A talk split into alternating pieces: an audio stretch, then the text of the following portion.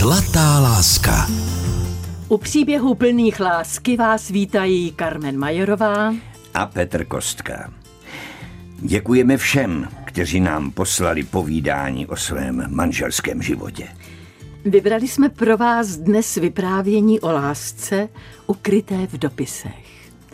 Dalo by se říci pošťáckou pohádku, kterou dva lidé prožili ve skutečném životě. Ona na něj čekala za poštovní přepážkou, on za ní jezdil poštovním vozem. Zlatá láska. Zlatá manželství, která prověřil čas. Příběh zlaté lásky bude dnes vyprávět Věra a Josef Vrzalovi, kteří bydlí ve své původní chalupě na Jesenicku.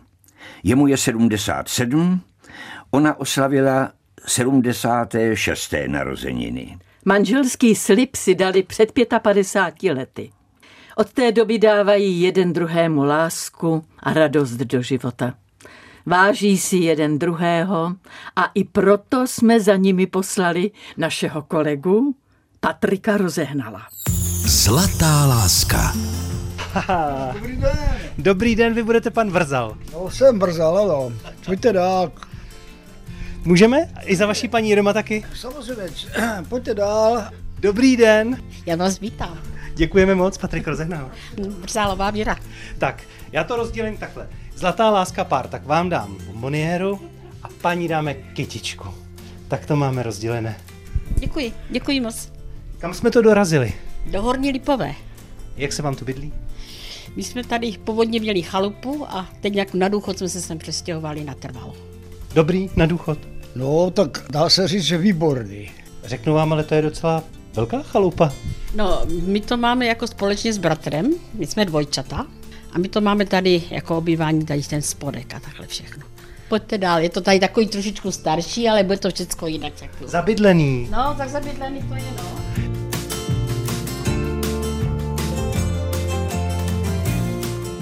Manželi Vrzalovi se poznali při pravidelných cestách na střední ekonomickou školu v Opavě. Josef jako maturant, Věra co by žačka prvního ročníku, byť od sebe věkově byli jen tři čtvrtě roku. Oba jezdili z Jesenicka a stali se z nich kamarádi. Nic víc. Ale osud to chtěl zřejmě jinak. Josef dokončil studia a narukoval na vojnu. Zlatá láska. Čas pro vaše romantické příběhy. Takže jsem nevěděl nic o ní, ona taky o mě, tím pádem styky nebyly žádný. Po vojně už se sem zase nechtěl vracet. Pro mě jako pro chlapa, pro kluka, eh, bylo celkem zajímavé hm, pracovat jako na přepravě a jezdit na vlakových poštách. To byla tehdy taková velice eh, specializovaná činnost náročná celkem a předpokládalo to hlavně znalosti místopisu, protože samozřejmě během té práce, která se tam odehrávala, vlak jede a musíte spěchat, že všechno musíte stihnout. No. no a tak jsem pracoval v Břeclavi, Začínal jsem tam v třídírně, abych se teda naučil, jak si stát na nohách u třídírny a pak mě šupli na vlak. No a protože jsem tam pracoval jako elef, tak dovolenou jsem pochopitelně dostal v únoru. Protože ti ženatí si to všechno nechávali na prázdniny, jo. No tak jsem pokočil rovera, byl jsem rád, že mohu na dovolenou a odjel jsem. Jsem ještě jsem měl tady rodiče, tak jsem měl za rodičema. No a při té cestě tím vlakem přijel jsem do Jeseníku a v Jeseníku na rampě čekali auta pošťácký ve směrech rozváželi jednotlivě po těch poštách ty zásilky a to všechno ostatní. Tak já jsem vyskočil vlaku a hned jsem se na té rampě ptal kluků, protože jsem je ještě způsobení v Jeseníku znal, kdo jede na bílou vodu. Přes tu Lipovou, Vápenou, Žulovou a dál, jako až na Borník a až bílou vodu. To byl takový takzvaný kurz. No tak řidič se okamžitě přihlásil, udivený, co tam vlastně dělám. Tak jsem se zmínil, co ty moji známí, které jsem znal z práce nebo z toho působení, samozřejmě na děvčata jsem se zeptal taky a mimo jiné na Věrušku Borávkovou. Říkal, no za chvilku ji uvidíš, ona je ve Vápené na poště. No tak jsem říkal, fajn, to jsem rád, pozdravím ju. Tak jak tam zastavil a začal to z toho tam vykládat, tak ona už jako pošmistrová, mladá čerstvá, vyběla z budovy, přejímala všechno a teď jsem se tam objevil. A tak jak spontánně jsme se objali, ale bez jakéhokoliv, no jsme se rádi, jsme se viděli, jsme se dlouho neviděli a teď prostě jsme se najednou viděli, čili byla to taková přirozená reakce. No a popravdě řečeno, bylo to tak trochu ode mě, pozval jsem se na kávu. A teď to chci slyšet od Věry. No tak já si, jak říkal, já jsem vyběhla ven, tak jsme se pozdravili a říkám, tak když se pozval na to kafe, tak přijď. No a netrvalo ani dvě hodiny a on na to kafe přišel. Že? No a už tam zůstal až do odpoledne, pak přišel druhý den, třetí den, měl dovolenou, místo aby trávil s rodiči, tak trávil u mě na poště. No a tak jsme se nějak dali dohromady, pak mě pozval do Žulové na nějakou takovou tancovačku sobotu, no a to už jsme věděli, že prostě mezi sebou tak nějaký ten vztah začíná asi. Pamatujete si, kdy jste se poprvé políbili? Jo, jistě, bylo to hned po té zábavě. No, co po té zábavě? Takovou pusu zdvořilostně na tvář se mi dal už na té kávě. No a pak po té zábavě to už byla taková ta pusa, jakože by to mohlo něco znamenat. No. A můžu vám říct, že my jsme se do půl roku potom vzali. My jsme to nějak neřešili, že jsme se dlouho nějak dva, tři roky čekali. No, tak to zkusíme, ne? Tak po půl roce se vezmeme a... To byl čí nápad? No já myslím, že obou. jo, no někdo musel být první. No, no tak asi on, asi manžel, jako, takže zřejmě. Já už to tak nepamatuju, ale myslím, že asi z jeho strany vznikl jako ten, takový ten nápad. No. Josefe. No tak je to, je to trošku zjednodušený. Já, já rozumím tomu, že se nechce o tom rozšiřovat, jak to vzniklo. Nicméně ten, takový ten základní prvek celého toho vztahu v tomto okamžiku byl ten, že sice byli jsme spolu těch pár hezkých dnů, no a já pak jsem musel odjet, tak jsem se rozloučil z hlediska takového toho pocitu, že můžu zase přijet a budu budu vítaný, tak jsem říkal dobrý. No a nastalo prostě něco, co do dneška nám připadá, a nejenom nám pochopitelně, něco fantastického. My jsme totiž byli odkázáni už jenom na, ty, na dopisy. Jo. Takže jeden den jsem napsal dopis já, poslal jsem ho a už druhý den jsem měl dopis od ní, nicméně samozřejmě, protože se minuli, tak ty reakce byly vždycky takové trošku opožděné. No a tímto způsobem vznikal vztah, který byl stále pevnější a přirozeně, jak bylo nějaký volno, tak jsem okamžitě se na vlak, protože jsem co měl to cestování poměrně jednoduchý, protože jsem použil těch vlakových pošt. No ale pořád to drželi ty dopisy. Takže vy jste taková pošťácká i dopisová poštovní láska? Ano. Ano, stalo se mně, že já každý den na té poště jsem věděla, že ráno přijdu do práce a bude na stole dopis. A měla jsem tam tak dvě doručovatelky, které tehdy tu vápenou jako doručovali. No a jednou se mně stalo, že ten dopis tam nebyl. A já říkám, ale kde ten dopis je? Musel přijít, to není možný. A říkám, děvčata, jako nějaký dopis tady? A ne, ne, paní vedoucí, nemáte žádný dopis. Nikdo. A oni mě ho skovali. Já jsem vám byla v ten moment tak hrozně rozhozená, říkám, jak to, že ten dopis není, proč není, proč mě nenapsal, jo? No ale potom mě ho dali, viděli, že jsou nešťastná, taková prostě z toho úplně smutná, tak my jsme si z vás chtěli trošku dělat legraci, jak se říká, no. A tak to jako pokračovalo pořád tak dál. To je úplná romantika. Josefe, ještě mi řekněte, že jste Věru požádal eh, o ruku dopisem. Eh, no, eh, já bych, ne tak, ne, ne tak doslova, ale samozřejmě, že v těch dopisech převládaly přirozeně takové citové záležitosti, intimní, to bylo naprosto zřejmé. Ale přece jenom nějak se nám začala, zdála se nám ta budoucnost, že bychom to mohli opravdu zkusit spolu a že bychom ten svazek teda eh, posvětili tím manželstvím. Těžko říct, jestli to veslo ode mě, nebo bylo to spontánně, nebo Věruška, nějak prostě začali, najednou jsme si začali psát, už ne jako, že já tě miluju, že až za hrob a podobně, ale začali jsme si psát o praktických věcech, co by, kdyby, jak by. Protože vyplynulo prostě z toho, že se vezmeme. Posloucháte pořad Zlatá láska. Příběhy těch, kteří už oslavili zlatou svatbu a znají recept na spokojený život. Každou sobotu a neděli po 16. hodině ve vysílání regionálních stanic Českého rozhlasu a na webu zlatáláska.cz.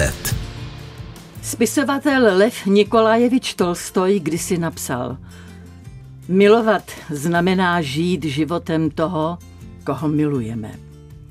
I proto toužíme po svatbě. Odevzdat se tomu druhému a jít s ním společně životem. Věra a Josef Vrzalovi si lásku slíbili a stali se manželi 27. července 1968. Ten den je doprovodili k oltáři rodiče. Jak to asi prožívali?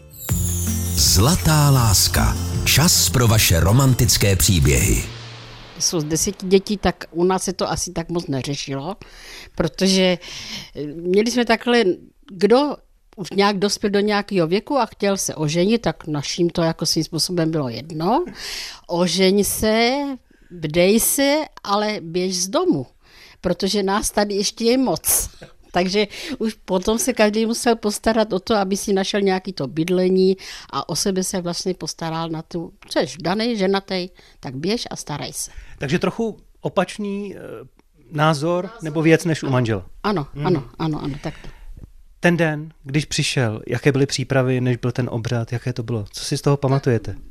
Pamatuju si samozřejmě tady všechno, protože přijel z Kyticí, tak se, jak ženík přijede s autem, že maminkou a s rodinou, no a tam nic, předal kytku a jelo se na radnici, nic jiného nebylo. Pak už to prostě šlo bez problémů. No bez problémů. Jel jsem já jako ženich první, povozem do Jeseníku, kde jsme to měli starovedy na půl devátou přirozeně to jsem trošku propadl nervozitě, protože začalo pršet, tak jsem měl po ruce dešník, byl jsem nachystaný, nevěstu vyvedu z vozu přímo na radnici s dešníkem, všechno, jak se patří. No, jenomže nevěsta nejela. Jak to? No, protože nevěsta, jak jezdí skoro jako poslední, že, tak jsem jela s maminkou, ještě s bratrem No a tam v Jeseníku, jak jsou závory, tak oni prostě spadli a měl vlak. Takže pršelo, pršelo, no ale museli jsme počkat na vlak a už bylo po půl deváté, to už jsme měli už dávno stát někdy jako ženík nevěstou. No a tak jsme se spozdili asi o 10, možná o 15 minut, no a samozřejmě ta nervozita u něho, protože mě tam, Ježíš Maria, ona nepřijala, takže, takže a pak ta oddávající říká, no nic, nedá se nic dělat, musíme počkat ještě, že jste ty první, že nejste nikdy. Josefe, nebál jste se, že vám věra utekla? No, ono, to, ono to fakticky bylo takový trošičku znervozňující a navíc přirozeně byl tam ten její svědek, to byl taky takový svérázný člověk, taky lesák, a říká, víš co, kašli na to, ona už nepřijede, půjdeme do Slovanu, dáme si tam něco. Asi tak, tak to prostě bylo, no. No ale pak přijela a už bylo zase všechno v pořádku. Prstínky vybíral kdo? Prstínky vybíral Běluška. Já jsem, já jsem zařizovala všechno. Já radnicu, po, pohoštění, kde to bude, na tom priznicu, tak jsem měla toho tatínka, že toho manželového tatínka, takže ten mě teda velice pomohl, no a bylo to vlastně na mě. Mm-hmm. Takže já jsem všechno udělala, aby jsme se vzali. Zvykla jste si hned podepisovat se Vrzalová? Myslím, že ano. Jo. jo. A teď já vím, že je to možná ode mě troufalá otázka, jo? ale je to pořád zlatá láska o manželských párech. K tomu patří ta svatební noc. Já ne, nechci detaily, ale proběhla tak, jak má, byla nebo nebyla, nebo zase jste jeli na poštu a někdo vlakem, nebo jak to bylo? Já vám to řeknu, jo. Svatební noc tak jak klasická, tak ta neproběhla a on mě celou noc hrál na kytaru. Vy jste odkládal ten akt? tak to, co dá těžko je co říct, no je to pravda, no. Vy jste byl tak vášnivý kytarista? No tak já mám muziku strašně rád a byl jsem rád, že jsem se pár akordů na kytaru naučil. A, tak, a když jsem viděl, že celkem to všechno dobře dopadlo, ono je to velmi, je to velmi intimní tady tohleto. Já říkal, pak si není, není co spěchat, není na co spěchat a nic se nespozdí, no, takže tak. Hrajete dodnes na kytaru? No, už málo, protože už mám v ruce takový nedobře se mi to drží. Je to takový už pouze, člověk už má nějakou tu rachitidu a nějaký ty reumatické problémy, prsty už neslouží. No, tak. Kdy vám naposledy hrál něco na kytaru? Většinou u ohně, když tady sedíme, tak se pokouší ještě o něco, ale moc už mu to nejde. No jako o svatební noci, ne? tak asi.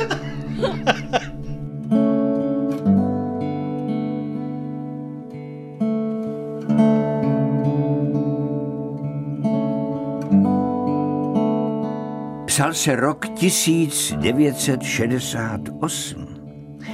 Do vpádu vojsk Varšavské smlouvy do Československa zbýval necelý měsíc.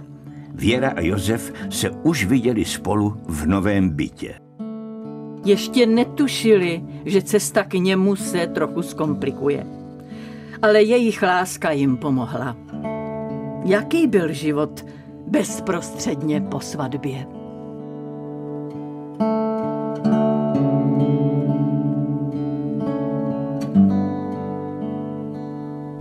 No tak já jsem vlastně tady na té Vápené jsem dělala vedoucí, no a když jsem se vdala, tak samozřejmě půjdu za manželem, že? No a on byl v té Břeclavi. Problém se jevil maličko jenom v tom bydlení, tak jsem automaticky zažádal o byt. Tak jsem si říkal, když se mnou přijede, tak eh, zatím jsme sami dva, no a když Potom eh, se začalo klubat první dítě na cestu, to už, jak říkám, tak ještě to nějak vydržíme, není to zatím tak, tak dramatický.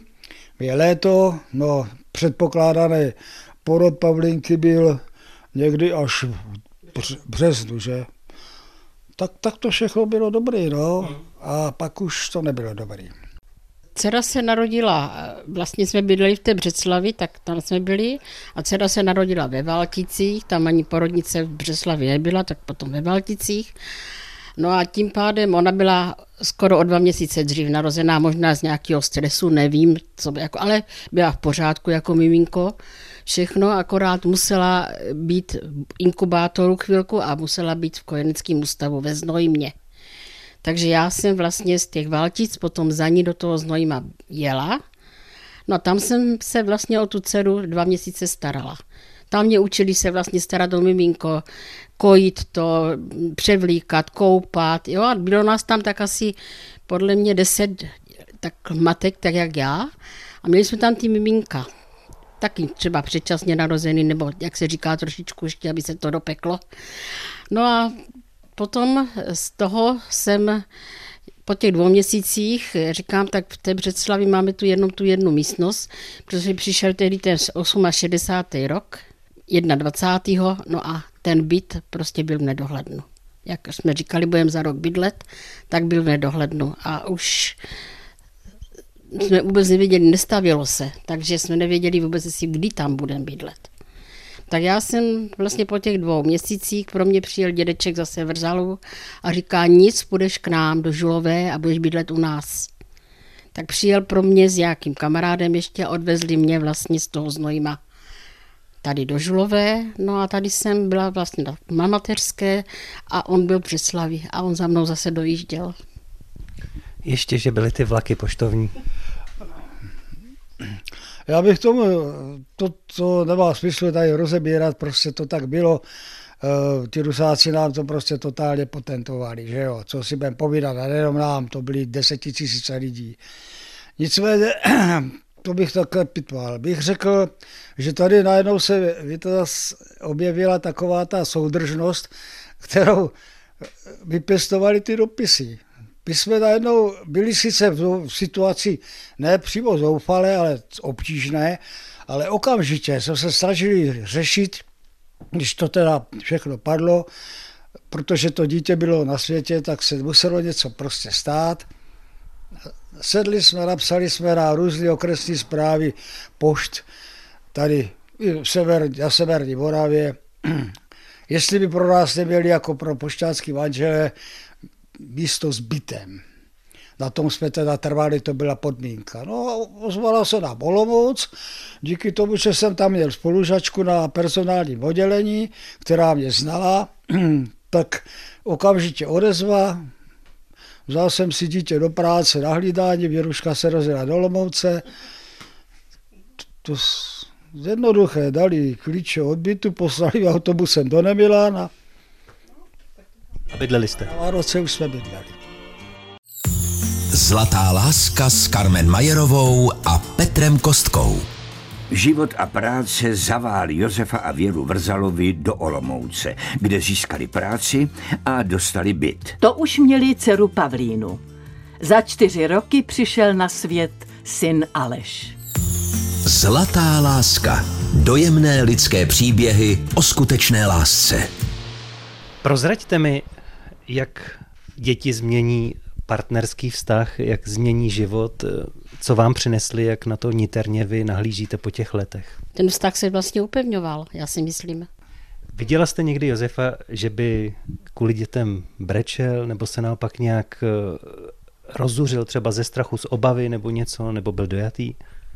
Tak ne, myslím, že ani ne, jako brečet nebo takhle, to ne. ne. To skrývá. To skrývá, možná, že to skrývá, no. Chlap má brečet sám.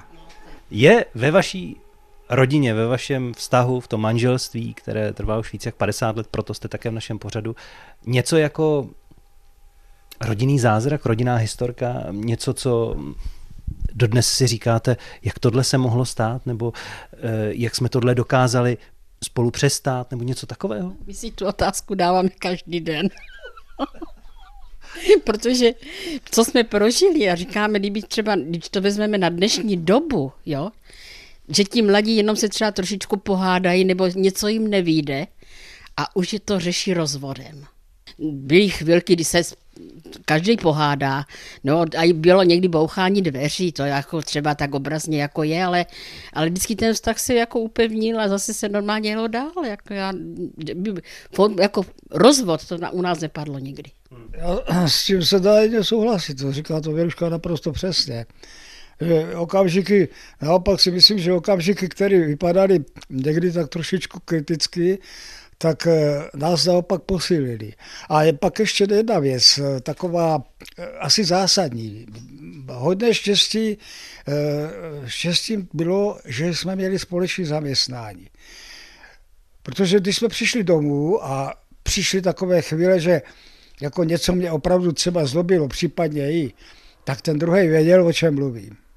A dovedl pochopit, co ho trápí, jak třeba se s tím srovnává Jo? Jsou lidé, kteří při těch různých povoláních toho druhého těžko pochopí a tady už někde je taková trhlinka v tom vztahu. Že jo? Ale my jsme vždycky si porozuměli, No a já, když jsem to chtěl hodně bagatelizovat, tak jsem říkal, Věruš, víš co, na tu poštu pitomou si zanadáváme, nám se uleví a bude dobře. A ono to fungovalo. No. Když se dotknu toho zaměstnání, celý život pošťáci? Celý život, 42 let. Vy taky? No, stejně. Naprosto stejně, no. Co na té práci pro vás bylo magického, přitažlivého? Co se vám na tom líbilo? Mě bavila jako práce s lidma a tam ta práce s těma lidma jako samozřejmě byla, protože mm, člověk byl těm lidem milý, snažil se jim všechno tak, jak to šlo a co jsme se vlastně v té škole naučili, tak jsme v té praxi podávali. A bylo to, bylo to prostě, mě to, mě to zaujalo, mě ta pošťačina bavila. To nás musí bavit. Co vy, Josefe, myslíte?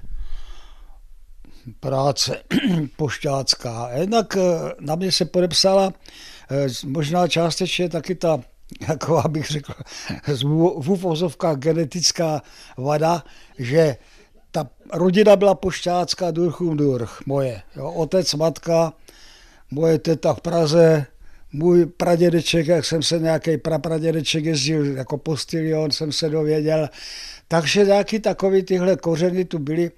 Můj strýc pracoval nějakou dobu s Věruškou tady na Jesenicku jako doručovatel. Takže takovýmto způsobem jsem byl tím poznamenaný, protože já jsem to vlastně od malička pořád měl. Nosil jsem noviny jako pionýr, rozdášel jsem to za 10 korun každou nedělu. Jo, a takhle jsem se k tomu, k tomu, takže když potom přišlo rozhodování, co budu dělat, eh, bylo jediné řešení ekonomická škola Opavy, v poje. Byl jsem rád takové období, kdy jsme dělali to, co jsme se naučili v té škole. Ano? Ta pošta byla v podstatě taková manufaktura.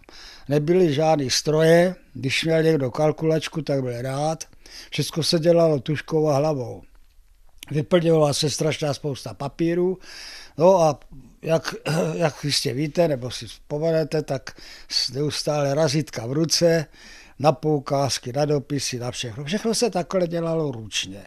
A tohle to přetrvávalo prakticky do těch 90. let, než se pošta rozhoupala a začala se pochopitelně zajímat o to, že by možná bylo taky dobrý zavést počítače na poštu a tak dále. Tak. Už potom přišla vlastně ta technologie nového zpracování, nového pojetí pošty a tak dále. Tak do té doby prostě se mě to líbilo. Když jste z pošty odcházeli do důchodu, předpokládám. Byl tam stesk? Byly tam slzy? Nebyly tam slzy.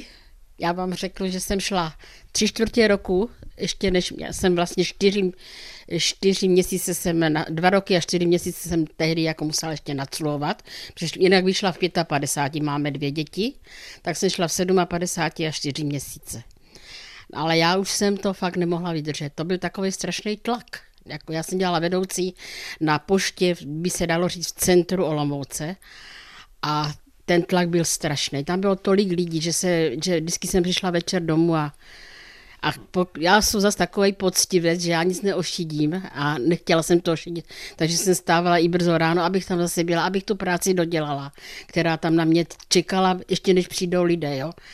Jednou můžu fakt říct, že jsem se zhroutila, a bylo to si pamatuju, jak dneska bylo 4. března. Byli jsme, měli jsme nějakou velkou poradu a tam ta porada byla tak vedená trošičku jako i na ty lidi, třeba na mě, že neplníte a proč, z jakého důvodu takový velký tlak. A já jsem říkala, tak to teda ne, já chci jít do důchodu zdravá, abych si ten důchod ještě teda začala potom užívat. Tak jsem tři čtvrtě roku odmarodila. Prošla jsem, můžu říct, vším, jako vším možným. Vyšetřením paní doktorka z interny v Česku tam říká, nepůjdete do práce, paní Vrzová, já vás nechám až do toho důchodu. 10. října jsem vlastně klasickým šla do důchodu, přes 10. narozena, tak to tam tak brali. A říká, do toho 10. vyberete si ještě nějakou dovolenou to a já vás už do práce nepustím. Takže tak já jsem prostě odešla do důchodu. Co vy, když jste odcházel, Josefe? Já, když jsem odcházel, tak za mě to vyřešila příroda. Jo, protože jsem onemocněl onkologicky, musel jsem na operaci bezprostředně, no, zapať pámu, do dneška žiju. No a tím pádem jsem po operaci přel do, do invalidního důchodu a už jsem to do toho starobního doklepal. No. Zlatá láska. Aniž by to tušili, Připravili jsme Věře a Josefovi Vrzalovým překvapení. Je to dárek, ocenění jejich lásky, přístupu k životu a k výchově dětí. Zaslouží si pěkné chvíle. A proto jsme jim doma v kuchyni tajně nachystali nový velký kávovar a digitální rádio. Patrik rozehnal, už je připraven jim všechno předat. Jež. Co to je? Kávovar? Nebo co to je? Je to kávovar. Je to kávovar. No to je úžasný, ten nemám. Tak teď už máte, budete to mít s kávou, abyste si mohli namlít rovnou první kávu, můžete udělat velkou nebo malou. Aha, no děkuju, děkuju moc, to teda to opravdu to je překvapení. Kdo bude dělat kávu, nebo dělá to i čaj? Jo, dělá to i čaj, tak to zase bude na mě. No, to je pravda když je, jako manžel je takový, no, a já to musím přečíst ten návod, všechno, jak to funguje, ten technický typ, víc budu já, jak to tam dát a jak to udělat, takže... Tak vy budete dělat kávu no. a manžel si může poslechnout vysílání Českého rozhlasu na digitálním rádiu. No to je pěkný, akorát, aby to tady bylo slyšet, ale... Tak radost? No velikou, velikou jste mi udělali radost, velikou, protože to ještě nemám, to jsem ještě nepořídila. Už jsem si pořídila robota, aby za mě něco dělal, ale to je úžasný, děkuji moc, moc, moc. Tak to je za tu možnost, že jsme u vás takhle mohli být. Aspoň malé poděkování a vlastně vstupenka do té naší soutěže. Ano, děkuji ještě jednou. A máme samozřejmě i kávu, aby jsme si třeba mohli vyzkoušet ty první letí a jak to půjde, jestli to funguje. Študovali jsme návod taky. Jo, ale já, já nemám kávu jako tu, na, abych to namlela. To já mám. To vy máte, tak mi to jak musím ukázat. Posloucháte pořad Zlatá láska. Dojemné lidské příběhy o skutečné lásce. Každou sobotu a neděli po 16. hodině ve vysílání regionálních stanic Českého rozhlasu a na webu zlatáláska.cz. Zlatá láska vám přináší ty nejtklivější a nejsilnější příběhy lásky, které mohou dva lidé prožít a dočkat se společně i oslav zlaté svatby. Dnes nám svůj příběh líčí Věra a Josef Vrzalovi. A my si je tak trochu vyzkoušíme. Jak se znají po 55 letech trvajícího manželství? Oběma Patrik rozhnal položil stejné otázky, ale každému zvlášť, aby to ten druhý neslyšel. Jejich odpovědi jsme vložili za sebe a vy si je teď můžete poslechnout. Zlatá láska. Zlatá manželství, která prověřil čas. Kdo u vás v rodině vybírá, kam se pojede na dovolenou? To jsme vybírali společně, to nebyl, byl to nějaký nápad třeba, ale většinou společně. No tak většinou jsem to byl já. Čím vás dovede manželka nejvíc vytočit? no, už eh, tím, že někdy bývala umíněná, teď už to není tak, ale prostě prosazovala dost vehementně svůj názor, aniž by brala v úvahu nějaké námitky nebo nějakou prostě diskuzi. Co vám někdy vyčítal? Tu tvrdou hlavu ze začátku, ta byla teda. Jsem se třeba urazila, jo, tak a já jsem s ním nemluvila. A to on nesnášel.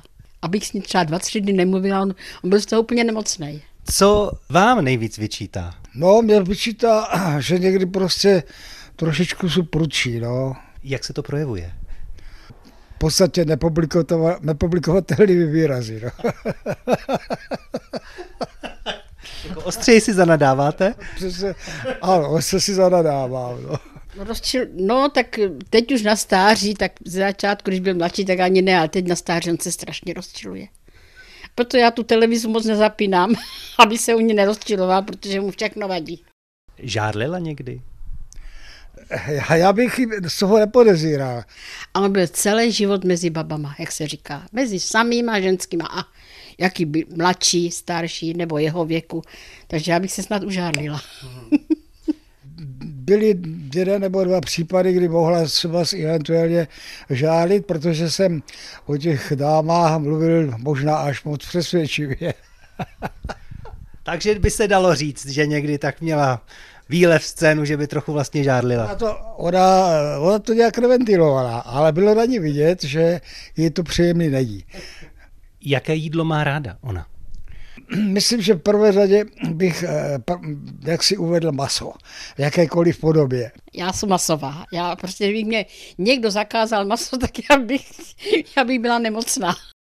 Shodli jste se od začátku na jménech svých dětí? Naprosto. Čí to byl nápad? Od koho vzešla ta jména? No tak Pavlina byla můj nápad, no a Aleš ten tak vyplynul. Tak to jsem si teda prosadila já. To bylo takový populární jméno. Zlatá láska. Čas pro vaše romantické příběhy. Co je podle vás, Josefe, krásného na tom vztahu po tolika letech? No tak když si to, to jako tak promítnu, tak ta délka je celkem ohromující. Já jsem nikdy neuvažoval o tom, že prostě by se to rozpadlo. Jo? To jsem říkal, budu dělat všechno pro to, aby ten vztah zůstal. Ale že zůstane tak dlouho a že zůstane v takové podobě, to mě opravdu dost svým způsobem tak překvapuje a těší. Jak říká Věruška, ráno se probudíme s úsměvem na rtech a, A až do večera ten úsměv tam prostě teď zvlášť v této době a v těchto jaksi vztazích, které fungují, teď už není proč se hádat a nad čím se rozčilovat. Pokud možno, tak televizi neposloucháme tady tohle, když tak nějaký filmek a nějaký ten seriálek, ale jinak já, sport, hodně sportu, že? No a jinak opravdu večer přirozeně pusa na dobrou noc a světovým, že rádo se se uvidíme. No poradit lidem, jaké tři vlastnosti třeba najít pro to, aby se to manželství udrželo? No my se rádi samozřejmě pořád, jako, tak to je taková ta základní věc. No a nehádat se, to je další věc, protože vždycky se dá všechno vyřešit. Někdy po dobrým, někdy po zim, ale vyřešit se to dá. Tak bych řekl trpělivost, nekonečnou trpělivost a toleranci. A pak taky pochopení. Vládi to každý vidí jinak. Když tak sedíte teď proti sobě, díváte se vlastně jeden druhému do očí, co je to pro vás ta láska? No tak to je těžká, velice těžká otázka. Já myslím, že opravdu milovat toho druhého pořád. Pořád. A již bylo zle někdy, ale pořád ho milovat. Pro mě láska, prostě jak jsem už zmiňoval v tom v psaní, tak umět v daném okamžiku dát najevo té ženě, že ji pořád mám rád. Ale eh, my, my to tak cítíme, no. Je něco, nějaká věta, kterou byste jí chtěl potěšit, nebo nějaké sdělení, co jste jí třeba nikdy neřekl? Takové vět by bylo. no, že mám v ní drahokam nesmírné ceny. A to bych jako prezentoval kdykoliv a na, na, na, na jakémkoliv místě. No, abych mu poděkovala určitě za ten celý život, který spolu máme těch 55. Chceme to ještě, si říkáme, něco, ještě to zdraví udržovat si, aby nám to vydrželo možná do té šedesátky. To si přeju, protože tak se člověk na to, ještě si myslím, že se na to cítím. No a za to, že mi měl celý život rád. On mě má rád vždycky a vždycky se mě zastal. To bylo od něho krásný, že někdy i z té strany třeba té mojí tchyně, tak tam byly někdy tak jako snacha a tchyně a to taky nějaký takový výjimky, že tam určitě se stalo. On nikdy nebyl na její straně. I když mamu miloval všechno a vždycky byl na moje. A to si za něho cením velice. Vždycky se mě zastal. Vždycky ve všem. Kdyby jsme se vrátili na začátek, šli byste do toho znovu? Šla bych do toho znovu. No, já bych šel taky do toho znovu a dělal bych možná všechno jinak a možná líp.